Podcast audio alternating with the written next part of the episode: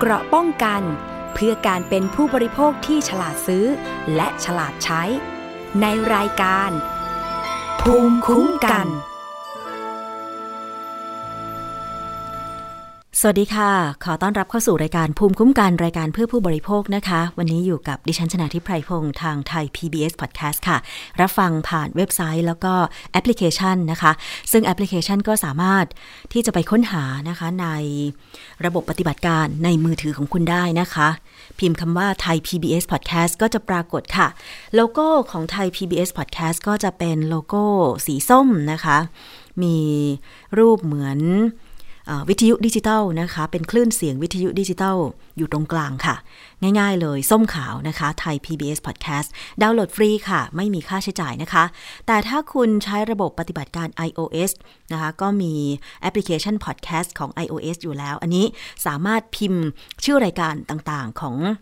ไทย PBS Podcast ได้เลยนะคะ เช่น รายการภูมิคุ้มกันก็พิมพ์คำว่าภูมิคุ้มกันเป็นภาษาไทยเลย ก็จะปรากฏตอนต่างๆ ให้ได้รับฟังกันนะคะ และนอกจากนั้นมีรายการอีกเยอะมากเลยค่ะ ตอนนี้เราปรับผังใหม่ ในไตรมาสที่ 4 ของปี 2563 กันแล้ว มีรายการใหม่ ๆ เยอะเลยนะคะ ถ้าใครรับฟังผ่านเว็บไซต์ก็คงจะได้ฟังสปอตแนะนำรายการกันไปแล้วนะคะ ซึ่งก็ดีต่อใจของคุณผู้ฟังทั้งนั้นเลย อยากจะแนะนำจริง ๆนะคะ หรือว่าจะแชร์ให้เพื่อนๆของคุณได้ฟังด้วยก็ได้ ตอนนี้สื่อเสียงหรือพอดแคสต์เนี่ยนะคะ เป็นอีกหนึ่งรูปแบบของสื่อ ก็พัฒนามาจากวิทยุนั่นแหละ ด้วยความที่ว่าวิทยุต้องฟังผ่านคลื่นใช่ไหมคะ AM FM แต่ว่าไทย PBS Podcast ของเรา ก็ต้องเรียนตามตรงว่า ไม่มีสถานีวิทยุไม่ได้กระจาย รายการทางคลื่นนะคะ ของเราเป็นรายการออนไลน์ ซึ่งก็ตอบโจทย์สำหรับผู้ที่ชื่นชอบการฟังเพลินๆ สบายๆ ตอนนี้เนี่ย มือถือของเราก็มีความจุเยอะแล้วนะคะ ระบบอินเทอร์เน็ตของเราตอนนี้ไป 5G แล้วใช่ไหมบางท่านบอกว่าที่บ้านผมอะ่ะ 4G ยังไม่ได้เลยนะคะ ก็เอาเป็นว่าเดี๋ยวต้องร้องเรียนไปค่ะ ที่กสทชนะคะ เพราะว่าถ้าไม่บอกเขาเนี่ยเขาก็อาจจะไม่ทราบว่าเนี่ย ตอนนี้ความเร็วของอินเทอร์เน็ตมันควรจะเป็น 4G ข้ามไปจะถึง 5G อยู่แล้วทำไมยังเป็น 3G อยู่อะไรอย่างเงี้ยนะคะ ซึ่งต้องบอกตามตรงว่าแพ็กเกจอินเทอร์เน็ตตอนนี้มันถูกลงนะ อย่างดิฉันใช้เท่าไหร่ล่ะ ไม่แน่ใจว่า 599 บาทต่อเดือนหรือ 699 บาทต่อเดือน ต้องบอกคุณผู้ฟังไว้ว่ามัน อยู่ที่โปรโมชั่นด้วยเหมือนกัน แต่ว่าคุณผู้ฟังถ้าสมมุติว่า อยากจะแสดงความคิดเห็นเกี่ยวกับโปรโมชั่น การใช้บริการค่ายมือถือต่างๆ เนี่ยต้องแจ้งไปที่กสทช จริง ๆ นะ เพราะตอนนี้กสทชเขาก็เปิดรับฟังความเห็นค่ะ กสทช เปิดรับฟังความเห็นร่างประกาศกำหนดอัตราขั้นสูง ค่าบริการโทรศัพท์มือถือ ส่วนที่เกินจากโปรโมชั่นนะคะ โดยมีเป้าหมายเพื่อคุ้มครองผู้ใช้บริการ ไม่ให้ถูกคิดค่าบริการในอัตราที่สูงเกินจริงค่ะ โดยจะเปิดรับความคิดเห็นตั้งแต่วันนี้จนถึงวันที่ 19 ตุลาคม 2563 นี้นะคะ สำนักงงาน กสทช ค่ะ เปิดรับฟังความคิดเห็นสาธารณะ ร่างประกาศ กสทช เรื่องการกำหนดและกำกับดูแลอัตราขั้นสูง ของค่าบริการโทรศัพท์เคลื่อนที่ภายในประเทศ ส่วนที่เกินกว่าสิทธิ์ การใช้งานของรายการส่งเสริมการขายหลัก หรืออัตราค่าบริการนอกโปรโมชั่นนะคะ โดยมีเป้าหมายก็คือการคุ้มครองผู้บริโภค ไม่ให้ถูกคิดค่าบริการที่สูงเกินจริงนะคะ คือตอนนี้ บางคนเนี่ยใช้โปรโมชั่น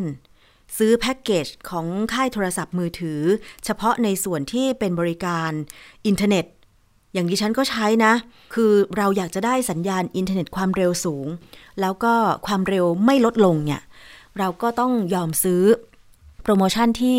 เป็นเฉพาะสัญญาณอินเทอร์เน็ตนะคะ ส่วนถ้าเราจะโทร โทรศัพท์เบอร์ ธรรมดาปกติ 02081 082 อะไรอย่างเงี้ย เราก็ต้องไปซื้อเสริม เขาเรียกว่าเป็นบริการเสริมนะคะ อย่างของดิฉันเนี่ยโทรได้ ซื้อบริการเสริมนะ ซื้อค่าโทรอีก 99 บาท ถ้าจำไม่ผิดนะ ได้ไม่แน่ใจว่ากี่นาที เนี่ย คือบางทีเราก็ลืมไปว่าเราใช้โปรโมชั่นอะไรนะคะว่าต้องจ่ายเงินไปกี่บาท คิดอัตราเฉลี่ยมาแล้วเนี่ย เราจ่ายแพงหรือจ่ายถูก บางทีดิฉันก็คิดไม่ออกเหมือนกันนะ บางบางเดือนก็โอเค บินค่าโทรศัพท์มาก็เอาไปจ่ายหรือโอน ผ่านระบบธนาคารมือถืออะไรอย่างเงี้ยนะคะอินเทอร์เน็ตแบงกิ้งอะไรอย่างเงี้ยมันก็สะดวกดีทำให้เราลืมนึกไปว่า เอ๊ะ แล้วตกลงเนี่ย เดือนนี้เราใช้โทรกี่นาที เพราะตอนนี้นะ บางคนก็ไม่ได้รับเอกสาร เกี่ยวกับการชี้แจง หรือว่าใบแจ้งหนี้ค่าโทรศัพท์เลยนะคะเพราะว่าตอนนี้ก็อาจจะส่งเป็นอีเมล ถ้าเป็นอีเมลเรายังพอเช็คได้นะ แต่บางคนคืออรับข้อความเตือนนะคะ ทางข้อความสั้นทางโทรศัพท์มือถือ อันเนี้ยบางทีรายละเอียดอาจจะไม่ครบก็ได้นะ คุณผู้ฟัง ต้องกลับไปดูว่า ตอนนี้เนี่ยโปรโมชั่นมือถือหลักๆของเราเนี่ยกี่บาท แล้วเราไปสมัคร โปรโมชั่นเสริมหรือบริการเสริม เช่น ค่าโทรคิดเป็นนาที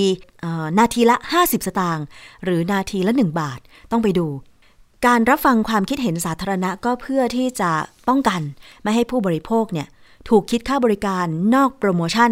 ในอัตราที่สูงเกินควร รวมทั้งลดผลกระทบจากปัญหาbill shock bill shock นะคะ พอเห็น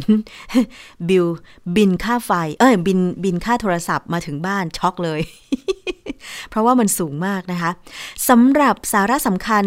ของร่างประกาศฉบับดังกล่าวค่ะกำหนดให้ผู้ให้บริการสามารถกำหนดค่าบริการนอกโปรโมชั่นได้ไม่เกินกว่า อัตราขั้นสูงของค่าบริการ โดยบริการเสียงเนี่ยไม่เกิน 1 บาท 60 สตางค์ต่อนาที 1 บาทมีร้อยสตางค์เพราะฉะนั้นก็ 160 สตางค์ต่อนาทีนะคะ ตอนนี้คือจริง ๆ แล้วมันก็ค่าบริการเสียงเนี่ย เท่าที่เห็นโปรโมชั่นนะ 1 บาท 50 สตางค์ เออ แต่กฎหมายไม่ให้คิดค่าบริการเสียงหรือโทรเป็นนาทีเนี่ย ไม่ให้เกินนาทีละ 1 บาท 60 สตางค์อืม ถ้าค่ายไหนคิดโปรโมชั่น นาทีแรก 1 บาท 50 สตางค์ก็เท่ากับว่า ไม่เกินกว่าประกาศของกสทชกำหนดนะ แต่ถ้านาทีแรก2บาท50 อย่างเงี้ยเกินแน่นะคะ แล้วก็ไม่ให้คิดบริการข้อความสั้นหรือ SMS เนี่ยนะคะ เกิน2บาท50 สตางค์ต่อข้อความเออตอนนี้เราถูกคิดข้อความสั้นที่นาทีละ 3 บาทไหมคุณผู้ฟังท่านไหนถูกคิดค่าข้อความสั้นที่ส่งเข้ามาหรือเราส่งออกไป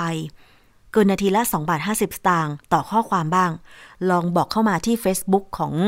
ไทย PBS Podcast ได้นะคะ ส่งข้อความมาที่กล่องข้อความก็ได้ค่ะ ว่าคุณใช้โปรโมชั่น โทรศัพท์มือถือเนี่ย เป็นแพ็กเกจไหน ถูกคิดค่าบริการเท่าไหร่นะคะ แล้วถ้าจะดีกว่านั้นเนี่ย ถ้าสมมติว่าคุณคิดแล้วอะเราถูกคิดค่าบริการเกินนี่นา แพงเกินจริงนี่นา โทรไปร้องเรียนได้ที่ หมายเลข 1200 ของกสทช ค่ะ ถ้าเป็นข้อความสั้นที่ไม่ใช่ไลน์ที่ไม่ใช่โซเชียลมีเดียนะ เป็นระบบข้อความของโทรศัพท์มือถือเนี่ย ต้องคิดค่าบริการ ไม่เกิน 2 บาท 50 สตางค์ต่อข้อความ และบริการข้อความมัลติมีเดียหรือ MMS ไม่เกิน 4 บาท 50 สตางค์ต่อข้อความ แต่ไม่แน่ใจว่า MMS คือ ส่งผ่านหมายเลขโทรศัพท์มือถือนี่แหละ แต่ว่ามันเป็นภาพเนี่ย ใครยังจะส่งอยู่หรือเปล่า เพราะว่าเรามี Line เรามี Messenger แล้วใช่ไหมแต่ทีนี้ถ้าใครยังส่งอยู่นะคะถ้าใครยังใช้ระบบ 2G อยู่ ซึ่งก็คาดว่าจะน้อยแล้วล่ะ ถ้าส่งเป็น MMS หรือข้อความมัลติมีเดีย ต้องไม่เกิน 4 บาท 50 สตางค์ต่อข้อความนะคะ และบริการอินเทอร์เน็ตเนี่ย กสทช ประกาศ ไม่ให้คิดค่าบริการเกิน 90 สตางค์ต่อเมกะไบต์ โดยมีผลบังคับใช้ ภายในวันที่ 31 ธันวาคม 2563 ซึ่งหมายความว่ารายการส่งเสริมการขายที่กำหนดขึ้นใหม่หลังวันที่ประกาศมีผลบังคับใช้ ค่าบริการนอกโปรโมชั่น จะต้องไม่เกินอัตราขั้นสูงดังกล่าว ต้องมีผลบังคับใช้ภายในปีนี้นะคะ ก็จะเร็วจะช้าก็อยู่ที่ค่ายมือถือแล้วเนาะ คือไม่ได้มีผลบังคับใช้ตั้งแต่ตุลานี่นาใช่ไหมเออเขาบอกว่าต้องมีผลบังคับใช้ไม่เกินวันที่ 31 ธันวาคม 2563 ก็ไม่แน่ใจว่าค่ายมือถือจะไปคิดค่าบริการตามนี้เนี่ยตั้งแต่วันที่ 1 มกราคม 2564 แน่นอนนะคะขณะที่รายการส่งเสริมการขายใดที่มีการกำหนดราคานอกโปรโมชั่น เกินกว่าอยู่ก่อนวันที่มี ก่อนวันที่ประกาศมีผลบังคับใช้นะคะก็ยังสามารถเรียกเก็บค่าบริการต่อไปได้ จนกว่าระยะเวลาตามสัญญาของรายการส่งเสริมการขายนั้นสิ้นสุด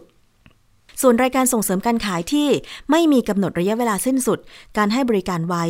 สามารถเรียกเก็บเงินได้ไม่เกิน 270 วัน นับแต่ประกาศนี้มีผลบังคับใช้ อ้าว คุณผู้ฟัง ถ้าลองคิดตาม ข่าวนี้เนี่ยนะคะ ก็หมายความว่า ใครที่ ใช้โปรโมชั่น เดิมตอนนี้แต่ถูกคิดค่าบริการเกินกว่า ที่ประกาศที่ดิฉันบอกไปเมื่อสักครู่เนี่ย ถึงแม้ประกาศนี้จะมีผลบังคับใช้คือให้สิ้นสุด 31 ธันวาคม 2563 ก็ยังสามารถใช้โปรโมชั่น ที่มีการคิดค่าบริการดั้งเดิมของค่ายมือถือ ไปจนถึง 270 วัน จาก 31 ธันวา 2563 นับไปอีก 270 วันก็เกือบปี ถ้าสมมุติว่าคุณใช้โปรโมชั่นที่คิดค่าบริการเสียงเนี่ย นาทีละ 2 บาท ก็แสดงว่า สามารถเรียกเก็บได้หลังจาก 31 ธันวาคม 2563 อีก 270 วัน ก็หารไป 4 กี่เดือนละ่ะ 7-8 เดือนไปแล้วนะคะ เออ สำหรับร่างประกาศฉบับนี้ค่ะสำนักงงานกสทช จะยังเปิดรับความคิดเห็นเพิ่มเติม ไปจนถึงวันที่ 19 ตุลาคม 2563 ซึ่งผู้บริโภคสามารถนำส่งข้อความเห็นไปที่อีเมลนะคะ ส่งความเห็นไปที่อีเมล telco tar iff at nbtc.go.th อันนี้เป็นอีเมลของสำนักงงานกสทช นะคะ telco tar iff at nbtc.go.th นะคะ ตั้งชื่อหัวข้อเรื่องว่า แสดงความคิดเห็นเกี่ยวกับวงเล็บ ร่างวงเล็บ ประกาศ กสทช เรื่องการกำหนด และกำกับดูแลอัตราขั้นสูงของค่าบริการโทรศัพท์เคลื่อนที่ภายในประเทศ ในส่วนที่เกินกว่าสิทธิ์การใช้งานของรายการส่งเสริมการขายหลักนะคะชื่อหัวข้อเรื่องอาจจะยาวหน่อย ง่ายๆ ก็คือแสดงความคิดเห็นเกี่ยวกับร่างประกาศ กสทชกำหนด และกำกับดูแลอัตราขั้นสูงของค่าบริการ โทรศัพท์ เคลื่อนที่ภายในประเทศ ในส่วนที่เกินกว่าสิทธิ์การใช้งานของรายการส่งเสริมการขายหลัก นะคะหรือจะเข้าไปใน Google แล้วก็พิมพ์ค้นหาอีเมลของกสทช ก็ได้ แล้วก็พิมพ์ค้นหาการแสดงความคิดเห็นร่างประกาศ กสทช ก็ได้นะคะ ง่ายๆ เข้าไปใน Google นะคะ แต่ว่า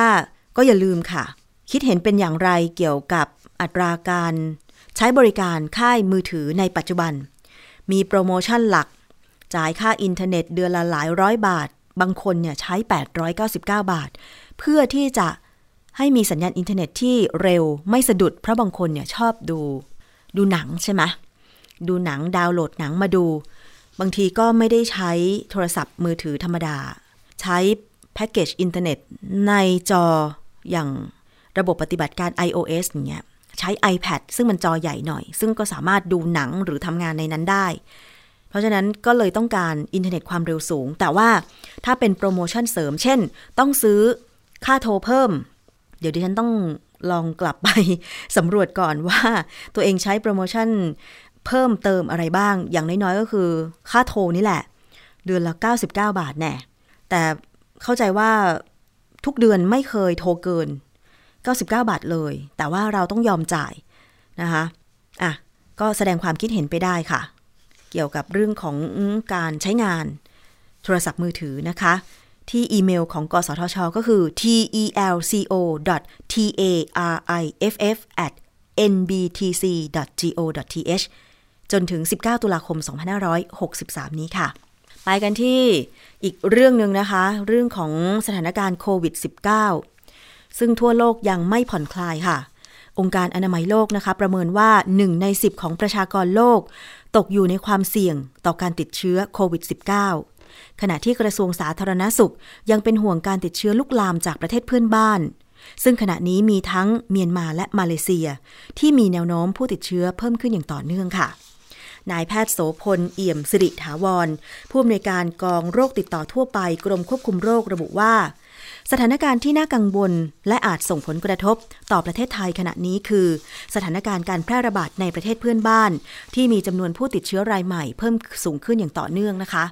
แม้ว่าภาครัฐได้กวดขันผู้ที่เดินทางเข้าประเทศทางด่านพรมแดน เฝ้าระวังตรวจจับแรงงานต่างชาติที่ลักลอบเข้าประเทศผิดกฎหมาย ที่ไม่ได้ผ่านการคัดกรองโควิด -19 นะคะ อันนี้ก็เป็นหน้าที่ของ ในด้านของความมั่นคง ด่านชายแดนต่างๆ ที่จะต้องตรวจคัดกรอง ต่างชาติที่เข้ามาตามด่านชายแดนนะคะ ไม่ว่าจะเป็นทางใต้ หรือว่าภาคเหนือ ภาคตะวันตกนะคะภาคตะวันตกนี่ก็ด่านชายแดนแม่สอดจังหวัดตากนะคะ ภาคตะวันออกก็แถวแถวจังหวัดตราดค่ะ กระทรวงสาธารณสุขได้ขอความร่วมมือหน่วยงานต่างๆ และประชาชนช่วยกันสอดส่อง หากพบ ผู้เข้าเมืองอย่างผิดกฎหมาย หรือมีแรงงานผิดกฎหมาย ขอเข้ามาทำงานนะคะ ต้องแจ้งเจ้าหน้าที่บ้านเมืองโดยเร็วนะคะ อย่างหมู่บ้านต่างๆ เนี่ย แจ้งที่ผู้ใหญ่บ้านเลยนะคะ แจ้งที่กำนันก็ได้ แจ้งที่อบต เจ้าหน้าที่ตำรวจก็ได้ คือ เข้าใจนะว่าแรงงานภาคการเกษตร ภาคประมงเนี่ยมันขาดแคลน แต่ว่ามันก็ต้องเข้ามาอย่างถูกต้อง ผ่านการตรวจโควิด -19 ซะก่อนนะคะ แล้วก็เมื่อเข้ามาก็ต้องปฏิบัติตามกฎระเบียบที่ทางสบศกำหนดไว้ อย่างเช่น มาตรการการกักตัว 14 วัน 28 วันก็ว่าไปนะคะ ต้องผ่านการ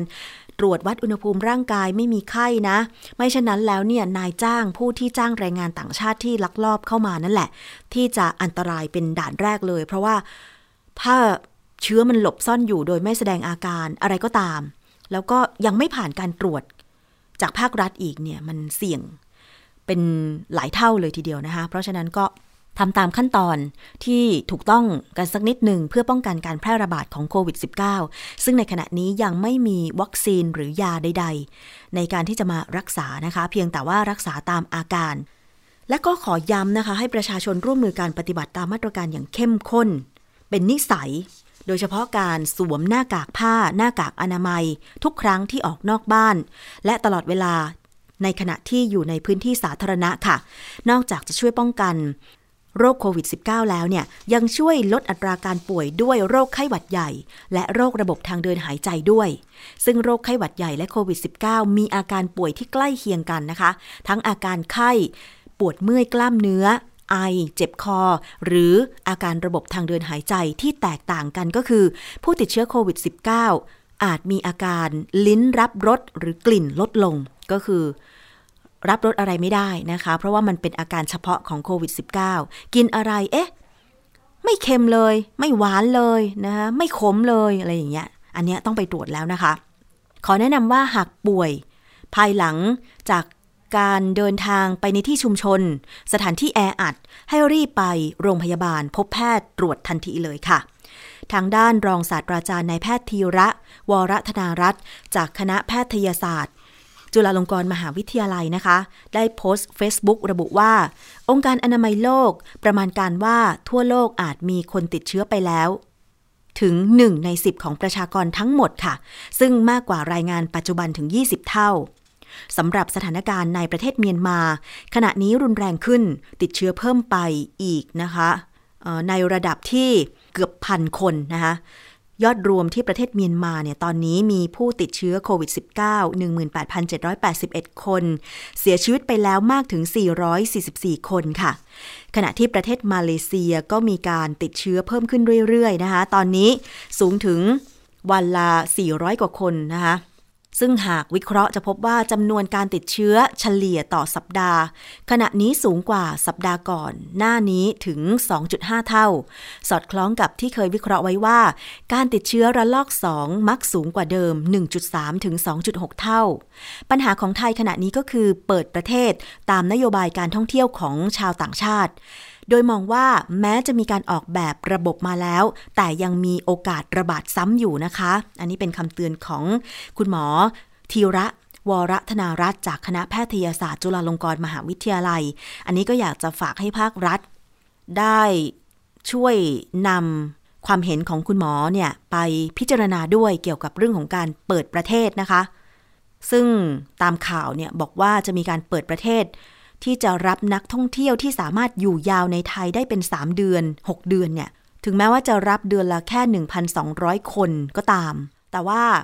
การคัดกรองจากประเทศต้นทางนั้นเข้มงวดขนาดไหน รวมถึงการปฏิบัติตามกฎที่ออกประกาศให้นักท่องเที่ยว ที่จะมาในไทยเนี่ยนะคะ ปฏิบัติเนี่ยจะสามารถควบคุมได้ขนาดไหน เช่น โอเคอาจจะเป็น ผู้ที่อยู่ยาวนะคะหรือมีธุรกิจในประเทศไทย แต่ว่าจะจำกัดพื้นที่ การอยู่อาศัยเช่น ในจังหวัดนี้จังหวัดเดียว การจะไปตรวจสอบว่าเขาเดินทางไปที่ไหนบ้างระหว่างที่เข้ามาท่องเที่ยวหรือพักในไทยตลอดระยะเวลา หลาย ๆ เดือนเนี่ยทำได้มากน้อยแค่ไหน อันนี้เป็นอีกเรื่องหนึ่งที่คุณหมอเทรวัตรเป็นห่วงก็คือว่า ถึงแม้จะออกแบบระบบ วางกฎเกณฑ์ต่างๆสำหรับนักท่องเที่ยวต่างชาติที่จะเข้ามาล็อตแรก ในวันที่ 8 ตุลาคม 2563 แล้วก็ตาม แต่โอกาสของการระบาดซ้ำระลอกที่ 2 ที่ 3 ก็ยังคงมีอยู่นะคะ ส่วนแนวทางเรื่องวัคซีนป้องกันโควิด -19 ค่ะ มีการประชุมคณะกรรมการวัคซีนแห่งชาติครั้งที่ 5 ทับ 2563 ได้เห็นชอบนโยบายในการจัดหาวัคซีน โดยการจองล่วงหน้าค่ะ โดยมีการยกร่างประกาศกระทรวงสาธารณสุขเรื่อง การจัดหาวัคซีนป้องกันโรคโควิด -19 ในกรณีมีเหตุฉุกเฉิน หรือเหตุจำเป็น พุทธศักราช 2563 มอบให้สถาบันวัคซีนแห่งชาติ เป็นหน่วยงานหลักในการทำข้อตกลงร่วมมือกับหน่วยงานต่างๆ อันนี้ก็มั่นใจได้แหละว่าถ้าประเทศใดก็ตามหน่วยงานใดก็ตามที่ผลิตวัคซีนป้องกันโควิด -19 แล้วก็มีผลที่สามารถป้องกันได้เนี่ยแน่นอนทางการไทยก็มีการจัดทำแผนเกี่ยวกับการจัดหาวัคซีนป้องกันโควิด -19 ไว้แล้วนะคะ เอาละค่ะ อีกเรื่องหนึ่งมาต่อกันที่ ปัญหาการรับบริการสาธารณสุขค่ะคุณผู้ฟัง ไม่มีใครอยากให้เกิดเนาะ เวลาเราไปสถานพยาบาลไม่ว่าจะเป็นรัฐเอกชนเนี่ยเจ็บป่วยไม่สบาย ก็อยากจะรักษาให้มันหาย แต่ถ้าเกิดมีการรักษาที่ผิดพลาดจนกระทั่งกระทบกับผู้ป่วย ไม่ว่าจะอาการหนักขึ้นหรือว่าเสียชีวิตก็ตาม ทางญาติของผู้ป่วยเนี่ยก็ต้องดำเนินการตามกฎหมายค่ะคุณผู้ฟัง อย่างกรณีที่ทันตแพทย์ในจังหวัดเชียงใหม่ ร้องขอความเป็นธรรม กรณีภรรยาเสียชีวิตหลังเข้ารับการรักษาในโรงพยาบาลเอกชน ด้วยอาการปวดท้องน้อย แต่ว่าขั้นตอนการรักษาเนี่ยทางโรงพยาบาลแห่งนั้น คุณหมอเจ้าของไข้เนี่ยดำเนินการในการที่จะฉีดสารทึบแสงรังสี เพื่อที่จะกระทำการอย่างใดอย่างหนึ่งในขั้นตอนการรักษานะคะ แต่ปรากฏว่าผู้ป่วยคนนี้เนี่ยเกิดอาการแพ้สารทึบแสงรังสีรุนแรง แล้วถึงขั้นเสียชีวิตนะคะ ตอนนี้สามีผู้เสียชีวิตซึ่งเป็นทันตแพทย์เนี่ย ก็เตรียมร้องเรียนแพทยสภาค่ะ คาดว่าในสัปดาห์นี้นะคะ ที่จะร้องเรียน มาดูทางด้านกรมสนับสนุนบริการสุขภาพ หรือสอบศกระทรวงสาธารณสุขค่ะ ก็ระบุเกี่ยวกับการตรวจสอบเรื่องนี้เหมือนกันนะคะว่า ก็จะตั้งอนุกรรมการสืบหาข้อเท็จจริง ว่าให้บริการตามมาตรฐานทางการแพทย์หรือไม่นะคะ ทันตแพทย์ธีรวุฒิหวงสุวรรณกรได้ เปิดถแถลงข่าวแสดงความคิดเห็นข้อร้องเรียนนะคะ หลังจากก่อนหน้านี้เนี่ยมีการโพสต์ Facebook ร้องขอความเป็นธรรม ให้กับภรรยาของตัวเองที่เสียชีวิต หลังเข้ารับการรักษาตัวในโรงพยาบาลเอกชนแห่งหนึ่ง ในจังหวัดเชียงใหม่ เนื่องจากเกิดอาการแพ้สารทึบแสงรังสีอย่างรุนแรงนะคะ เหตุการณ์นี้เกิดเมื่อ 8 กันยายน 2563 ที่ผ่านมาค่ะ คุณหมอธีรวุฒิก็บอกว่าภรรยามีอาการ ปวดมวนท้อง คลื่นไส้อาเจียน จึงไปตรวจรักษาที่โรงพยาบาลเอกชน ซึ่งแพทย์สงสัยว่า จะเป็นนิ่วในไต ต้องทำการเอ็กซเรย์คอมพิวเตอร์ ก่อนได้รับแจ้งว่าภรรยามีอาการแพ้สารทึบรังสีที่ฉีดเข้าไปเพื่อทำการเอ็กซเรย์ทำให้แพทย์ต้องนำเข้าห้อง ICU และมีการปั๊มหัวใจ จนอาการดีขึ้น แต่จากนั้นอาการกลับสุดหนักและเสียชีวิตในเวลาต่อมาค่ะ แล้วก็มาทราบภายหลังด้วยว่าภรรยากำลังตั้งครรภ์6-7 สัปดาห์ เสียใจเป็นอย่างมากนะคะ จึงพยายามขอคำอธิบายจากทางโรงพยาบาลที่ทำการรักษา แล้วก็แพทย์ผู้ทำการรักษา แต่ไม่ได้รับคำตอบ นอกจากระบุสาเหตุการตายว่า มาจากน้ำท่วมปอด จากอาการแพ้ยา และอ้างแต่เพียงว่ารักษาตามมาตรฐานทางการแพทย์ รวมทั้งลดค่ารักษาพยาบาล เพื่อเป็นการเยียวยานะคะ จึงเตรียมยื่นหนังสือร้องเรียนต่อแพทยสภาค่ะ ไปฟังเสียงของทันตแพทย์ธีรวุฒิค่ะเราเราต้องการทำสิ่งที่ถูกต้องครับ ถ้าวันนี้เขาไม่ได้ทำผิดเขาก็แค่ออกมาชี้แจงแค่นั้นเอง หรือตรงไหนที่เขาผิดพลาดเนี่ยเขาก็ออกมาแจ้ง จะขอโทษจะยังไงก็เป็นอีกเรื่องหนึ่งอย่างเงี้ย แต่พอเขาพูดมาอย่างนี้เราก็โอเค เราก็เลยคุยกันว่า ถ้าอย่างนั้นเราก็คงจะต้องไปดำเนินคดีให้มันถูกต้องตามกฎหมายอย่างเงี้ยครับ ทางด้านทันตแพทย์อาคมประดิษฐสุวรรณรองอธิบดีกรมสนับสนุนบริการสุขภาพหรือสอบศนะคะ ก็ได้ระบุว่ามีระบุว่าก็ขอให้ผู้เสียหายไปร้องเรียนที่สบศเพื่อจะได้ทราบว่าต้องการให้ตรวจสอบเรื่องใดบ้างนะคะ ซึ่งในการตรวจสอบสถานพยาบาลของสบศเนี่ย โดยหลักการแล้วตรวจสอบ อะไรบ้าง และมีขั้นตอนอย่างไรนะคะ ไปฟังเสียงของทันตแพทย์อาคมประดิษฐสุวรรณรองอธิบดี กรมสนับสนุนบริการสุขภาพค่ะ ครับก็กรมสปสนะครับ ก็เป็นกรมที่ควบคุมดูแล แล้วก็กำกับสถานพยาบาลเอกชนนะครับ ทั้งในส่วนของโรงพยาบาลแล้วก็คลินิกนะครับ ให้เป็นไปตามมาตรฐานทางการแพทย์นะครับ เพราะฉะนั้นกรณีนี้นะครับเนี่ยก็ถ้าหากว่ามีการปัญหาเกิดขึ้นจากการให้บริการนะครับเนี่ย ทางกรมเรานะครับ ก็จะไปตรวจสอบในจุดพื้นที่ดูนะครับ ว่าตรงส่วนนี้นะครับ แพทย์ต้องให้บริการนะครับ และผู้เกี่ยวข้องเนี่ยได้มีการให้บริการเนี่ยเป็นไปตามมาตรฐานหรือไม่แล้วนอกจากนั้นก็ยังต้องดูว่าเครื่องไม้เครื่องมืออุปกรณ์นะครับต่างๆนะครับ ที่อยู่ในสานพยาบาลแห่งนั้นนะครับ เนี่ยมีความถูกต้องไหม เช่น มีความสะอาดไหม มีคุณภาพไหมนะครับ ตรงส่วนนี้เป็นต้นนะครับฮะอันนี้ก็จะเป็นส่วนหนึ่งที่เราไปตรวจสอบดูนะครับ ซึ่งสิ่งเหล่านี้เองนะครับ เนี่ย เราก็จะไปดูเอกสารนะครับ การให้บริการในการรักษาพยาบาลนะครับ ที่มีการเลขคอร์ดไว้สำหรับการให้บริการคนไข้เคสนี้ คือเลขคอร์ดก็คือบันทึกที่เกิดขึ้น จากการที่แพทย์ให้บริการในช่วงเวลาขณะนั้นนะครับ ซึ่งมันก็แสดงว่าแพทย์ให้บริการขณะนั้นเวลานั้นเนี่ย เป็นไปตามมาตรฐานทางการแพทย์หรือไม่นะครับ ถ้าหากเราตรวจสอบพบว่าการให้บริการดังกล่าวนะครับ เนี่ยไม่มีความถูกต้องนะครับ และไม่เป็นไปตามมาตรฐานนะครับ เราก็จะ เอาผิดเกี่ยวกับผู้ผู้ดำเนินการตรงส่วนนี้นะครับ ในส่วนแพทย์นะครับเนี่ยเราก็จะส่งไปให้แพทยสภานะครับดำเนินการเรื่องของจริยธรรมทางการแพทย์ต่อไปนะครับ อันนี้ก็เป็นส่วนหนึ่งที่เราจะไปตรวจสอบในพื้นที่ ซึ่งกรมเรานะครับ นอกจากจะมีการตรวจสอบในพื้นที่แล้วนะครับ เนี่ยเพื่อความเป็นธรรมทั้งสองฝ่ายนะครับ เราก็จะมีคณะอนุกรรมการสืบสวนข้อเท็จจริงนะครับนะฮะก็จะมีทั้งฝั่งของแพทย์นะครับที่ชำนาญการนะครับ ในด้านนี้แล้วก็มี ทางด้านอายการนะครับ ผู้เกี่ยวข้องนะครับเนี่ยรวมถึงภาคประชาชนด้วยนะครับ มาร่วมกันที่จะพิจารณานะครับ โดยข้อมูลทั้งหมดอย่างเป็นเหตุและเป็นผลนะครับหลังจากนั้นเราก็จะเชิญทางโรงพยาบาลให้ข้อมูลนะครับ แล้วก็เชิญทางญาติผู้เสียหายนะครับมาให้ข้อมูลด้วยนะครับ ก็จะเอาข้อมูลทั้งหมดมาวิเคราะห์ประกอบกันว่า การให้บริการในส่วนนี้เป็นไปตามมาตรฐานหรือไม่ ถ้าหากข้อมูลมันซับซ้อนนะครับ ทางคณะ อนุกรรมการไม่สามารถพิจารณาได้อย่างละเอียดนะครับ ก็จะส่งรายละเอียดข้อความการพิจารณาตรงส่วนนี้นะครับเนี่ยไปให้แพทยสภานะครับเป็นคนพิจารณาเรื่องของมาตรฐานทางการแพทย์นะครับ เพื่อความเป็นธรรมทั้งสองฝ่ายอีกครั้งหนึ่งนะครับ ค่ะ อันนั้นก็คือขั้นตอนการดำเนินการถ้าหากว่ามีกรณีผู้เสียหายที่ได้รับผลกระทบจากบริการทางการแพทย์นะคะ อย่างเช่น เข้ารับการรักษาแล้วเกิดอาการสุดหนักลง หรือ เสียชีวิตนะคะแล้วก็ไม่ได้รับคำชี้แจงที่ควรจะเป็นจากสถานพยาบาล แพทย์ผู้ทำการรักษานั้น ก็สามารถไปร้องเรียนที่กรมสนับสนุนบริการสุขภาพ หรือสอบศนะคะ ซึ่งกรณีที่มีทันตแพทย์ที่เชียงใหม่ ร้องเรียนว่าภรรยาตัวเอง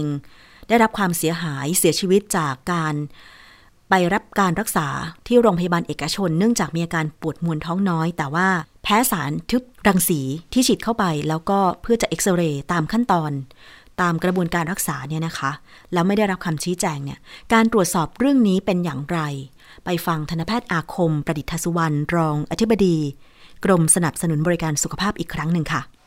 ครับก็ต้องมีการตรวจสอบเรื่องนี้อย่างละเอียดเลยครับว่า ในกลไกในการใช้สารพวกนี้นะครับเนี่ยนะครับขั้นตอนในการข้อหรือข้อบ่งชี้ในการใช้นะครับเนี่ยจะต้องมี หลักหรือมีมาตรฐานทางการแพทย์อย่างไร กับผู้ป่วยทุกรายนั่นแหละนะครับ เช่น ต้องมีการตรวจสอบเพราะว่าการแพ้ก่อนหรือไม่ ซึ่งตรงส่วนนี้ทางแพทย์ที่เราเชิญมานะครับ ก็จะเป็นคนกำหนดขั้นตอนนะครับ กับคณะอนุกรรมการเพื่อตรวจสอบว่าตรงนี้เป็นไปตามมาตรฐาน แนวทางทางการแพทย์หรือไม่นะครับ หากเราสงสัยนะครับ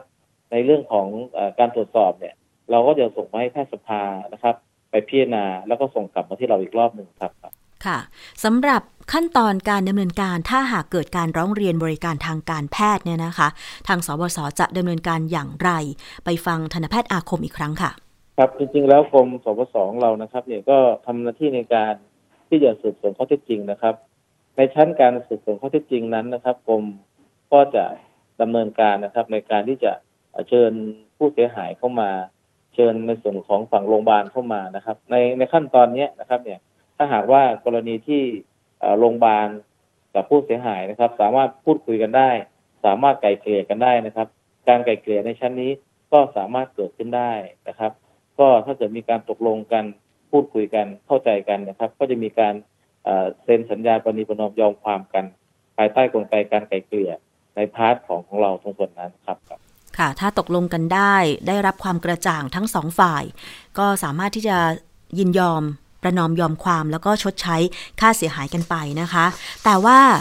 ถ้าผู้ป่วยขอเอกสารขอให้โรงพยาบาลที่ทำการรักษา แพทย์ผู้ทำการรักษาชี้แจงแล้ว แต่ไม่ได้รับความกระจ่าง เรื่องนี้เนี่ยจะดำเนินการอย่างไร ถ้ามีปัญหาบริการทางการแพทย์ ควรที่จะร้องเรียนสบศนะคะลองไปฟังทันตแพทย์อาคมอีกครั้งค่ะ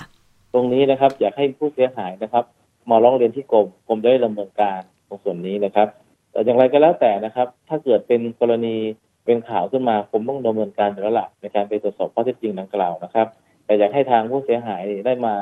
ร้องเรียนที่กรมนะครับกรมจะได้มีต้นเรื่องที่มากขึ้น แล้วก็จะได้รู้ว่าความความต้องการของผู้เสียหายนะครับ เนี่ยหรือญาติผู้เสียหายคืออะไรนะครับ อย่างเช่น ต้องการจะให้ตรวจสอบอะไรบ้าง ต้องการเรียกร้องอะไรบ้าง เราจะได้รับทราบในในข้อมูลเบื้องต้น ค่ะ ก็อย่างที่ทันตแพทย์อาคมประดิษฐสุวรรณรองอธิบดีกรมสบศบอกไปนะคะว่าต้องไปร้องเรียนค่ะ ไม่เช่นนั้นแล้วเนี่ยการร้องเรียนผ่านออนไลน์หรือช่องทางอื่นๆ เพื่อให้เป็นข่าวเนี่ยบางทีก็อาจจะไม่ทราบความต้องการของผู้เสียหายอย่างแท้จริงนะคะ การเข้าไปติดต่อร้องเรียนที่สบศจะทำให้ การช่วยเหลือนั้นเป็นไปได้อย่างถูกต้องตรงตามความต้องการ เช่น ต้องการข้อมูล ต้องการให้ชี้แจง ต้องการให้ชดเชยค่าเสียหาย ค่าเสียชีวิตหรืออะไรก็ตามเนี่ยนะคะ มันเป็นสิ่งที่ ผู้ป่วยเองก็มีสิทธินะ แล้วก็ทางด้านของผู้ที่ประกอบการโรงพยาบาล สถานพยาบาลเอกชน แพทย์ผู้ทำการรักษาก็มีสิทธิ์ที่จะชี้แจงเช่นเดียวกัน ตามขั้นตอนแล้วก็ต้องเชิญทั้งสองฝ่ายที่เป็นคู่กรณีกันมาชี้แจงนะคะ ถ้าชี้แจงไม่ได้ก็ดำเนินการตามขั้นตอนของกฎหมายต่อไป แต่ว่าเรื่องหนึ่งที่สบศจะส่งต่อ เพื่อให้มีการดำเนินการสอบสวน ข้อเท็จจริงอีกขั้นหนึ่งก็คือการส่งต่อให้ทางด้านของแพทยสภา ซึ่งพลอากาศปรีนายแพทย์อิทธพร คณะเจริญ เลขาธิการแพทยสภาระบุว่า แพทยสภารับทราบเรื่องราว จากกรณีที่คุณหมอฟันที่จังหวัดเชียงใหม่ร้องเรียน กรณีภรรยา เข้ารับการรักษาในโรงพยาบาลเอกชนแล้วเสียชีวิตแล้วนะคะ แล้วก็เตรียมรับเรื่องราวร้องเรียนจากผู้เสียหาย โดยจะให้ความเป็นธรรมและตรวจสอบโดยเร็ว เพราะกระบวนการรักษาก็มีหลายส่วนที่เกี่ยวข้องด้วยกันนะคะ ซึ่งถ้าคุณผู้ฟังค่ะ มีปัญหาเกี่ยวกับการรับบริการ สาธารณสุข ที่เป็นสถานพยาบาลของเอกชน คือแก้ปัญหาไม่ได้แหละก็ ยื่นเรื่องร้องเรียนไปได้ที่กรมสนับสนุนบริการสุขภาพหรือสอบศเข้าไปง่าย ๆ เลยก็คือเว็บไซต์ของสอบศนะคะ พิมพ์ใน Google ก็ได้สอเสือบอใบไม้สอเสือจุดนะคะหรือกรมสนับสนุนบริการสุขภาพ หรือจะร้องเรียนนะคะ โทรเข้าไปสอบถามก่อนที่หมายเลขโทรศัพท์ของสอบศสายด่วนนะคะ หมายเลข 1426 ค่ะ โทรศัพท์หมายเลข 1426 สายด่วน ของกรมสบศอันนี้ก็ให้บริการวันจันทร์ถึงศุกร์8นาฬิกา30 นาทีถึง 16นาฬิกา30 นาทีนะคะ ไปตรวจสอบเรื่องของสถานพยาบาลของเอกชนได้ค่ะว่าสถานสถานพยาบาลไหน ได้มาตรฐานมาตรฐานควรจะเป็นอย่างไร แม้แต่ร้านนวดเองคุณผู้ฟังร้านนวดร้านสปาเนี่ย นะคะ ก็ต้องได้รับมาตรฐานจากสบศเพราะถือว่าเป็นการให้บริการสุขภาพอาจจะมีเรื่องของการจัดการเรื่องความปลอดภัย โดยเฉพาะตอนนี้เนี่ยมีเรื่องการระบาดโควิด -19 ใช่ไหมคะ ก็ต้องมีการวางข้อกำหนดเพิ่มค่ะว่า ร้านนวดร้านสปาต่างๆเนี่ยจะต้องมีบริการประชาชนเพื่อป้องกัน ความเสี่ยงในการระบาดของโควิด -19 อย่างไรบ้างนะคะ ต้องสะอาดต้องฆ่าเชื้อ ต้องให้ลูกค้าที่เข้ามาในร้านเนี่ยนะคะปฏิบัติตัวอย่างไร หมอนวด แผนโบราณต้องปฏิบัติตัวอย่างไร ล้างมือทุกชั่วโมงนะคะหรือว่าอุปกรณ์ที่ใช้ภายในร้านเนี่ยก็ต้องฆ่าเชื้อทำความสะอาด โดยเฉพาะผ้าปูที่นอนนะคะหรือว่าอุปกรณ์ในการนวดคุณผู้ฟัง บางทีมันก็ใช้ ใช้ร่วมกันนะ อุปกรณ์ในการนวดอะค่ะ อย่างเช่น ไม้นวดอย่างนี้ หรือลูกประครบอ่าลูกประครบนี่ไม่ใช้ไม่ใช้ร่วมกันอยู่แล้วนะคะ คือซื้อของใครของมันเลยนะคะนึ่งแล้วก็ประครบนึ่งแล้วก็ประครบหลังจากนั้นก็เอากลับบ้านได้ คุณผู้ฟังถ้าไปรับบริการนวดประครบเนี่ย พอหมอนวดเขาประครบให้เราเสร็จเนี่ย ขอลูกประครบกลับบ้านเลยนะ อย่าเอาทิ้งไว้ที่ร้านนะ ไม่ใช่อะไร ป้องกันไว้ก่อนนะคะ ป้องกันว่า เอ๊ะ ของเราจะไม่ถูกนำไปใช้กับใครนะคะหรือ เอ๊ะ ไม่แน่ใจ ว่าลูกประคบที่เราใช้ถูกใช้มาก่อนหรือเปล่า แต่ไม่หรอกนานะคะร้านร้านนวด แผนโบราณต่างๆ ก็คงจะมีมาตรฐานแหละ ว่าลูกประครบต้องของใครของมันนะคะ แล้วยิ่งตอนนี้การระบาดของโควิด -19 ดิฉันเนี่ยไปนวดไปอยู่บ่อยๆ นะ หมอนวดอะบอกว่าพี่ก็กลัวเหมือนกัน ไม่ใช่พี่ไม่กลัวโควิด -19 นะ การให้บริการเนี่ยพี่ต้องใส่หน้ากาก ลูกค้าไม่ต้องใส่ก็ได้ เพียงแต่ว่าหมอนวดทุกคนในร้านต้องใส่หน้ากากในขณะที่ทำการนวด แล้วก็ต้องเปลี่ยนผ้าปูที่นอนต้องฆ่าเชื้ออยู่บ่อยๆ อย่างเงี้ยนะคะ คุณผู้ฟัง อันนี้ก็เเป็นเรื่องที่ต้องระมัดระวังกันค่ะอะเรื่องของบริการทางสาธารณสุขก็ติดตามกันต่อไปว่ากรณีนี้จะแก้ไขปัญหาได้อย่างไรนะคะ นี่คือช่วงเวลาของรายการภูมิคุ้มกันรายการเพื่อผู้บริโภค ทางไทย PBS Podcast นะคะ มีปัญหาข้อร้องเรียนต่างๆ ค่ะ เข้าไปกดติดตาม Facebook ของไทย PBS Podcast ได้ www.facebook.com/thaipbspodcast นะคะ หรือพิมพ์ Google ง่ายๆ เลยเป็นภาษาไทย podcast เลยไทย PBS Podcast เลยก็จะปรากฏลิงก์นะคะของเว็บไซต์ แล้วก็ลิงก์ของ Facebook ลิงก์ของ Twitter ต่างๆ ก็ขึ้นมาโชว์เลย ก็กดเข้าไปแล้วก็ไปกดถูกใจกด Follow นะคะ อันนี้ก็สามารถติดตาม การอัปเดตของรายการต่างๆ ได้ค่ะ หรือถ้าติดต่อหรือถ้าจะติดต่อรายการภูมิคุ้มกันนะคะ ส่งข้อความมาที่รายการภูมิคุ้มกันได้เลยค่ะ เอาละช่วงนี้เรายังมีอีกช่วงหนึ่งนะคะ ก็คือคิดก่อนเชื่อกับดรแก้วกังสดานนภัยนักพิษวิทยา วันนี้ดิฉันคุยกับอาจารย์เรื่องของอะมีบา กินสมองจากน้ำประปาในสหรัฐจริงหรือไปฟังกันค่ะ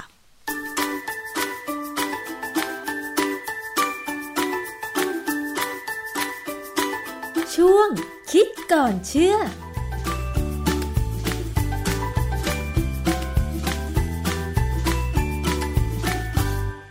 บกันในช่วงคิดก่อนเชื่อกับ ดรแก้วกังสดานนภัยนักพิษวิทยากับดิฉันชนาทิพไพรพงศ์ค่ะคุณผู้ฟัง พูดคุยกันถึงเรื่องของเชื้อโรคกันอีกครั้งหนึ่งนะคะ คุณผู้ฟังรู้จักเชื้ออะมีบ้าไหมคะ ดิฉันเคยได้ยินชื่อนะคะ แล้วก็ได้ยินมาว่าเชื้ออะมีบ้าเนี่ยมันเป็นเชื้อที่ร้ายแรงพอสมควรเลยทีเดียวนะคะ เชื้ออะมีบามันส่งผลอย่างไรกับสุขภาพร่างกายของผู้บริโภคบ้าง ต้องมาฟังอาจารย์แก้วค่ะ อาจารย์คะเชื้อโรคมีมากมายหลายชนิดนะคะ ดิฉันเคยได้ยินว่ามีเชื้ออะมีบาซึ่งเชื้อตัวนี้มันก่อให้เกิดโรคอะไรบ้างคะอาจารย์ คืออะมีบาที่เรารู้จักกันดีเนี่ยนะทำให้เราท้องเสียนะฮะ อะมีบาเนี่ยเป็นชื่อของกลุ่มสิ่งมีชีวิตขนาดเซลล์เดียว แต่ว่ามันเป็นเซลล์ที่มีลักษณะการขยับตัวที่ประหลาด เวลาเราดูจากกล้องจุลทรรศน์เนี่ยนะฮะมันจะต่างจากแบคทีเรีย คือจริงๆเนี่ยมันเป็น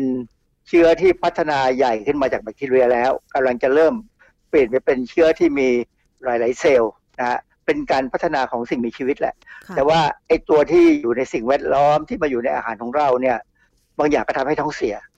นะฮะและบางอย่างก็ทำให้เป็นโรคอื่น เช่น วันนี้ที่เราจะคุยเนี่ย เป็นอะมีบาชนิดหนึ่งที่เขาพบว่าเวลามันเข้าไปในร่างกายเราแล้วเนี่ย มันกินสมองของผู้ที่ถูกเอาเชื้อเข้าไป โอ้ มันขนาดนั้นเลยเหรออาจารย์ คือที่ผ่านมาเนี่ย ที่อาจารย์บอกว่าอะมีบ้าเนี่ย มันก่อให้เกิดท้องร่วง แล้วทีนี้อีสายพันธุ์ที่อาจารย์บอกว่ามันกินสมองเนี่ยมันยังไง มันพัฒนาหรืออะไรยังไงอาจารย์ คือมันมีข่าวในเว็บไซต์ของ Daily Mail นะ Daily Mail เนี่ยเป็นเว็บไซต์ของหนังสือพิมพ์อังกฤษนะฮะเมื่อประมาณวันที่ 27 กันยายน 2020 เนี่ย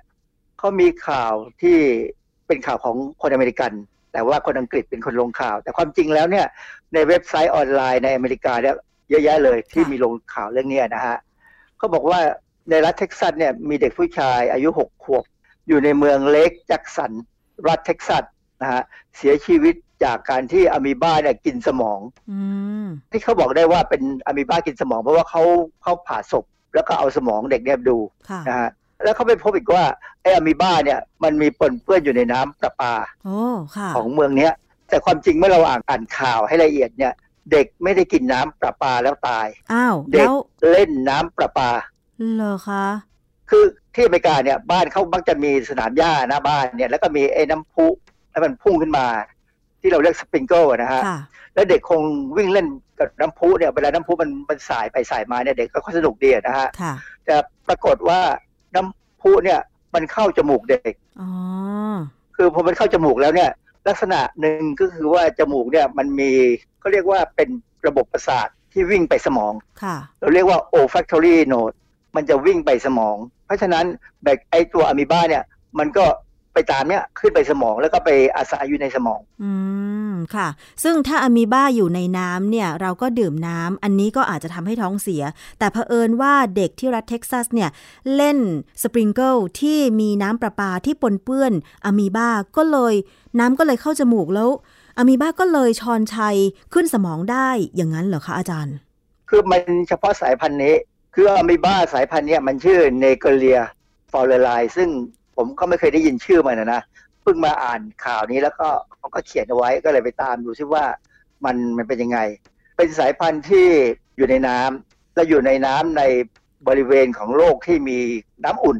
เท็กซัสเนี่ยเป็นรัฐทางใต้ ซึ่งมีหลายหลายหลายหลายหลายช่วงของปีเนี่ยจะมีเอ่ออากาศคล้าย ๆ บ้านเราค่ะอันนี้ไอ้เมืองเล็กแจ็คสันเนี่ยเป็นเมืองที่ครึ่งหนึ่งของน้ำที่เขาใช้ใน หมู่บ้านในในเมืองเนี่ยผลิตจากบาเซเลียวอเตอร์ออ t ริตี้เป็นคล้ายๆกับเป็นการประปาส่วนภูมิภาค Brazoria เนี่ยเป็นชื่อชื่อของคา u ตี้เอ่อคา u ตี้เนี่ยมันเป็นมณฑลซึ่งใหญ่กว่าเมืองคือหนึ่งคา u ตี้เนี่ยจะมีหลาย ๆ เมืองอยู่ด้วยกันค่ะนะฮะแล้วในรัฐหนึ่งจะมีหลายๆคา u ตี้นะฮะค่ะบาซิเลียวอเตอร์ออ t ริตี้เนี่ยเขาก็ทำน้ำประปามาจาก Brazoria Reservoir reservoir นี่ก็คือ เป็นอ่างเก็บน้ำค่ะนะฮะทีนี้ในเมือง Lake Jackson เนี่ยครึ่งหนึ่งของน้ำที่เขาใช้ที่คนใช้เนี่ย มันจะมาจากบาซิเลียวอเตอร์ออ t ริตี้นี่แหละนะฮะส่วนอีกครึ่งหนึ่งมาจากบ่อน้ำเวลาพอเกิดปัญหาขึ้นมาแล้วเนี่ยมีเด็กตายเนี่ยเขามีเมืองมีหน่วยงานหนึ่งของรัฐเท็กซัสชื่อ Texas Commission on Environmental Quality เขาก็ตรวจน้ำประปาเลยว่า มันปรากฏว่ามันเจอเข้าไปเจอไอ้เจ้าเนเกเลียฟอลไลเนี่ยที่มันอยู่ใน น้ำประปาเขาก็เลยสั่งห้ามใช้น้ำค่ะ ตอนแรกเนี่ยก็สั่งห้ามใช้ที่เมืองเล็กแจ็คสันเมืองหนึ่งแล้วก็อีกเจ็ดเมืองซึ่งอยู่ในเคาน์ตี้เดียวกัน แต่พอสั่งไปได้สักพักหนึ่งเขาก็ยกเลิกไอ้เจ็ดเมืองที่เหลือ เพราะว่ามันไม่มีปัญหาเขาตรวจน้ำแล้วไม่มีปัญหา ข้อมูลที่น่าสนใจคือ CDC เนี่ย CDC นี่ก็เป็นศูนย์ควบคุมและป้องกันโรค คล้าย ๆ กับกรมควบคุมโรคของเราเขาบอกว่าอะมีบ้าตัวเนี้ยมันจะมีผลกระทบต่อคนเมื่อเข้าทางจมูกนะ การดื่มน้ำที่ปนเปื้อน มีโอกาสเกิดอันตรายน้อยมากอ้าวคือคืออย่างนี้ เวลาเรากินมันเข้าไปเนี่ย ในกระเพาะเรามันมีกรดค่ะนะฮะอะมีบ้ามันอาจจะทนกรดไม่ไหวอ๋อแต่ว่าถ้ามันเข้าทางจมูกเนี่ย มันไม่เจออะไรเลย มันเข้ามันขึ้นไปถึงสมองได้เลย อ๋อ อย่างนี้นี่เอง พอมีข้อมูลแล้วเนี่ยทางมีข่าวแล้วเนี่ยทาง CDC แล้วก็ทางไอ้หน่วยงานของรัฐเท็กซัสเนี่ยเขาก็เลยสั่งให้เติมคลอรีนลงในน้ำประปา ในขณะที่สูงกว่าเดิมอืม และให้เติมไว้อย่างเงี้ยประมาณ60วันค่ะขณะเดียวกันก็สั่งชาวเมืองเล็กแจ็คสันซึ่งมีประมาณ 27,000 คนเนี่ยให้ดื่มน้ำขวดค่ะนะฮะแม้กระทั่งอย่างเรือนจำที่อยู่แถวนั้นเนี่ยเขาก็สั่งให้เอาน้ำขวดไปให้นักโทษกินเลย คือค่ะไม่ให้ใช้น้ำประปาไม่ให้กินน้ำประปาเลยอืมแม้กระทั่งความจริงเนี่ยกรณีอย่างการอาบน้ำเนี่ยก็คงต้องระวังอือฮึอย่าให้น้ำเข้าจมูกอ๋อสิ่งที่ใช่ผมกังวลก็คือ เวลาล้างหน้า คือคือมันมันคล้ายๆกับบ้านเราอะนะเด็กก็เล่นน้ำใช่นะแล้วก็ลักษณะน้ำบ้านเราเนี่ยก็เป็นน้ำในที่อบอุ่น ปรากฏว่าไอการติดเชื้อเนี่ยมันมักจะเป็นคนที่ว่ายน้ำหรือดำน้ำค่ะในแหล่งน้ำจืดอืมเออในอเมริกาเนี่ยตั้งแต่ปี 2009 ถึง 2018 เนี่ยมีคนที่เสียชีวิตแล้ว 34 ราย คนที่ติดเชื้ออะมีบ้านี่แล้วเนี่ยมักไม่รอดค่ะ มันจริงๆเนี่ยไอ้เจ้าเชื้อเนี่ยมันไม่ถึงกับเป็นอะมีบาแท้ๆเขาเรียกว่าเป็นอะมีบาเทียม มันเป็นคล้ายๆ แบคทีเรียที่ใหญ่กว่าแบคทีเรีย และสามารถกินแบคทีเรียได้อืมค่ะมันชอบความชอบน้ำอุ่น มันอยู่ได้ในน้ำพุร้อนที่ซ้ำนะค่ะแล้วเพราะฉะนั้นอย่างเนี้ยเดี๋ยวมุดเราบอกว่าเราไปน้ำพุร้อนที่อะไรนะเมืองกาญจน์ที่ระ ระนองใช่ไหมมีน้ำพุร้อนเนี่ยค่ะผมก็ไม่แน่ใจเหมือนกันว่าเราเคยตรวจไหมว่ามันมีอะมีบาพวกนี้หรือเปล่า มันชอบน้ำมันชอบความร้อนนะค่ะมันเป็น thermophilic microorganism อาเป็นจารย์เชื้อที่ชอบความร้อน แต่ว่าน้ำพุร้อนนี่มันร้อนมากๆเลยนะคะ มันเอิ่มห้ามสิบหกสิบไม่น่าจะต่ำกว่าหกสิบองศาเซลเซียสไหมคะ ถ้าพวก thermophilic นี่ชอบห้าสิบหกสิบได้อยู่ได้นะเหรอคะแต่บางที่ดิมันฉันมีแบคเห็นทีเรียหลายๆชนิด แต่บางที่ดิฉันเห็นเนี่ยโอ้โหแปดสิบหรือบางที่เดือดเลยอย่างเงี้ย ก็แสดงว่าเป็นร้อยองศาถ้าเซเดือดลนี่คเซียงสถ้าเดือดนี่คงไม่ไม่ไม่มีอะไรเท่าไหร่อะนะค่ะแต่น้ำพุร้อนบางแห่งนี่มันแค่ร้อนอะอืมอย่างแสงสมมติเราไปที่ ที่สวนพึ่งที่เมืองการอะนะมีเขาจะมีสระน้ำใช่น้ำพุร้อนเนี่ยที่เขาเอาต่อน้ำพุร้อนเข้ามาเนี่ย อันนั้นห้าหกสิบเองนะอ๋อคือคือไม่ถึงห้าสิบด้วยซ้ำมั้งเพราะว่าถ้าสูงมากๆเนี่ยเราลงไปได้ไม่ไหวหรอกใช่ ซึ่งน้ำพวกเนี้ยผมก็เคยไปเล่นแต่ผมยังนึกว่าเออ มันคงไม่มีอะไรมั้งเพราะเราไม่เป็นอะไร แต่ว่าบังเอิญผมเป็นคนไม่ดำน้ำไม่ว่ายน้ำลงไปอย่างเงี้ยผมก็แค่แช่เฉยๆค่ะนะฮะมีข้อมูลจากเว็บไซต์ของคณะวิทยาศาสตร์เขตร้อนมหาวิทยาลัยมหิดลเนี่ยนะ บอกว่าโอกาสที่เราจะติดเชื้ออะมีบ้าเนี่ย ถึงขั้นสมองอักเสบเนี่ยน้อยมากอือฮึคนไทยไม่ควรตระหนก แต่ผมต่อว่าไม่ควรประมาทค่ะเพราะคนที่ป่วยมันมักตายทุกรายนะฮะค่ะเขาบอกว่าโรคเนี่ยเดิมเนี่ยมันเริ่มต้นมาจากออสเตรเลีย ตั้งแต่ปี 1965 โดยทั่วโลกแล้วเนี่ยปัจจุบันเนี่ยจาก 1965 ถึงปัจจุบันเนี่ยมีคนตายไปประมาณ 4-500รายอือฮึข้อมูลจากกรมควบคุมโรคกระทรวงสาธารณสุข บอกว่าประเทศไทยเนี่ยมีผู้ป่วยน้อยมากอือฮึตั้งแต่ 2526 ถึงปัจจุบันเนี่ยนะ 37 ปีเนี่ยมีรายงานคนที่ติดโรคนี้ 8 ราย ซึ่งผมเข้าใจว่า 8 รายเนี่ยตายหมด ค่ะ ทีนี้อย่างที่ผมบอกกันว่าไอ้ที่บอกว่ามีแค่ 8 รายเนี่ยเป็นเพราะว่าไอ้คนที่เขาติดโรคแล้วตายไปแล้วไม่ได้ชันสูตรศพเนี่ยมันจะมีไหม เพราะว่าบางบางโรงพยาบาลเนี่ยคืออาการของคนไข้เนี่ยนะเป็นค่อนข้างจะ เร็วนะเขาบอกว่าคนไข้เนี่ยมักจะมีประวัติสำลักน้ำทางจมูกค่ะก่อนเกิดอาการ3-7วันอืมนะผู้ป่วยจะมีอาการคัดจมูก เจ็บคอ สูญเสียการรับกลิ่น ปวดหัวอย่างรุนแรงค่ะมีไข้คลื่นไส้อาเจียนคอแข็งหลังแข็งค่ะสับสนแล้วก็ชักโอ้ไม่รู้สึกตัว และตายภายในหนึ่งสัปดาห์ โอ้ ค่ะ อาจารย์แล้ว เชื้ออะมีบาที่ไปอยู่ในน้ำประปาของเมือง Lake Jackson รัฐเท็กซัสเนี่ย มันเข้าไปได้ยังไงทั้งๆที่มาตรฐานการผลิตน้ำประปาของอเมริกาเนี่ยก็น่าจะสูงพอสมควรอาจารย์อะอย่าพูดอย่างนั้น อย่าพูดอย่างนั้น คือถ้าสมมติว่าอย่างรัฐที่อยู่ใต้ๆเนี่ยนะบางแห่งเนี่ยเขาจะต้องใส่คลอรีนเหมือนบ้านเราเลย เราเห็นในหนังเนี่ยคนอเมริกันเนี่ยเปิดก๊อกดื่มน้ำสบายใช่ไหมใช่สมัยผมสมัยผมอยู่อเมริกาเนี่ยผมก็เปิดก๊อกแล้วดื่มน้ำได้สบาย เพราะ เมืองผมเมืองที่ผมอยู่เนี่ยเขาใช้น้ำประปาซึ่งเป็นน้ำที่ละลายจากหิมะค่ะ แล้วมันละลายจากบนภูเขาเนี่ย มันลงไปอยู่ในในทะเลสาบอืมเขาก็ต่อท่อเลยจากทะเลสาบเนี่ยลงมายาวเลยนะเป็นท่อเบ้อเร่อเลยค่ะยาวลงมาถึงตัวที่เป็น reservoir คือเป็นเป็นอ่างเก็บน้ำเนี่ย จากนั้นเขาตรวจคุณภาพตรวจแบคทีเรียตรวจอะไรต่ออะไรแล้วเขาจ่ายจับใส่ท่อปั๊มลงมาที่เมือง เพราะฉะนั้นน้ำเนี่ยค่อนข้างจืด และสะอาดและเย็นค่ะ อันนี้คือเมืองที่สะอาดค่ะแต่ถ้าเมืองข้างล่างทางแถวผมว่าใต้ๆของอเมริกาเนี่ยก็ไม่ได้สะอาดหรอกหรือเมืองใหญ่ๆเนี่ยก็ไม่ได้สะอาดอืมบางเมืองเนี่ยเคยมีกรณีแต่ติดเชื้อโรคแบคทีเรียบางอย่าง จากน้ำน้ำที่ใช้บริโภคเหมือนกันอ๋อเพราะฉะนั้นเนี่ยในเมืองใหญ่ ๆ เนี่ย ถ้าเราไปที่เมืองนอกเนี่ยนะ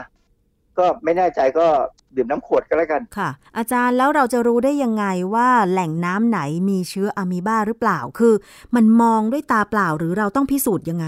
เออเราไม่รู้เลยแล้วก็จริง ๆ แล้วเนี่ยอะมีบ้าตัวเนี้ยมันไม่ได้อยู่ในรายการที่เขาจะต้องตรวจ นั่นน่ะสิ ก็ต้องเกิดคนเป็นโรคก่อนถึงมี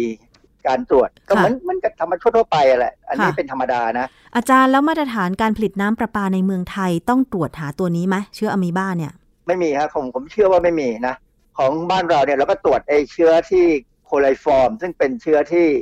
เราตรวจเนี่ยเพื่อแสดงว่าน้ำเนี่ยมันไม่ได้มีเชื้อที่มาจากห้องน้ำอะไรไม่ไม่ได้มาจากส้วมค่ะคือโคไลฟอร์มเนี่ยเป็นเชื้อที่บอกเลยว่าน้ำเนี่ยสกปรกขนาดไหนมีคือเป็นเชื้อที่ต้องตรวจเป็นธรรมชาติ เป็นค่ะเป็นธรรมดาของตามระบบแล้วนะเขาก็มีบัญชีรายรายการที่จะต้องตรวจนะ ซึ่งถ้าเราเราสามารถเข้าไปดูได้ในเว็บไซต์ของ การประปาอืมการประปานครหลวงเนี่ยมันพอเชื่อได้แหละเพราะว่ามันเป็นลักษณะการประปาใหญ่ค่ะแต่การประปาส่วนภูมิภาคเนี่ย มันขึ้นอยู่กับจังหวัดนั้นใช่ว่าเป็นจังหวัดที่ขนาดไหนค่ะผมเห็นข่าวทีวีอะค่ะน้ำประปาบางบ้านบางบางจังหวัดหรือบางตำบลเนี่ยน่ากลัวนะดเปิดออกมานี่ำกรองไม่สะอาดดำบ้างมีนู่นมีนี่เพราะฉะนั้น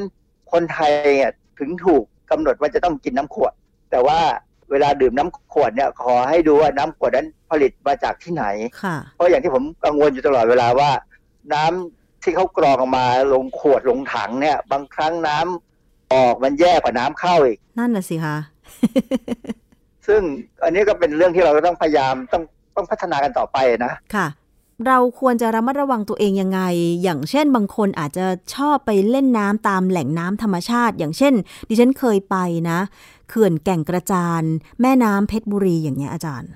ถ้าเป็นแหล่งน้ำธรรมชาติที่อยู่ต้นน้ำอย่างน้ำตกหรืออย่างเขื่อนเนี่ยผมว่ามันไม่ค่อยน่ากลัวเท่าไหร่มั้งอืมแล้วก็อย่างที่ว่านะข่าวที่เท็กซัสเนี่ยเขาเข้าใจว่ามันก็มาจากอ่างเก็บน้ำอะซึ่งนั่นน่ะก็เป็นสิแหล่งน้ำธรรมชาติค่ะเออเพราะฉะนั้นมันก็พูดยากอะ ดวงใครดวงมันเหรอคะ ประมาณนั้นอยู่อันหนึ่งอะนะผมเราก็พยายามถ้าเล่นน้ำเนี่ยก็อย่าดำแล้วกัน ถ้าดำน้ำเนี่ยก็ขอให้ดำให้ถูกต้องคือ คือดำแบบนักดำน้ำไปเลย ใส่ที่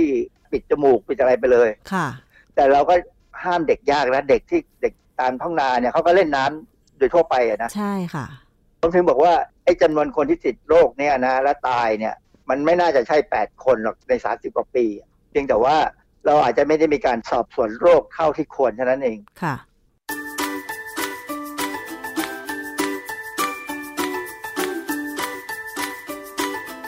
ช่วง คิดก่อนเชื่อแ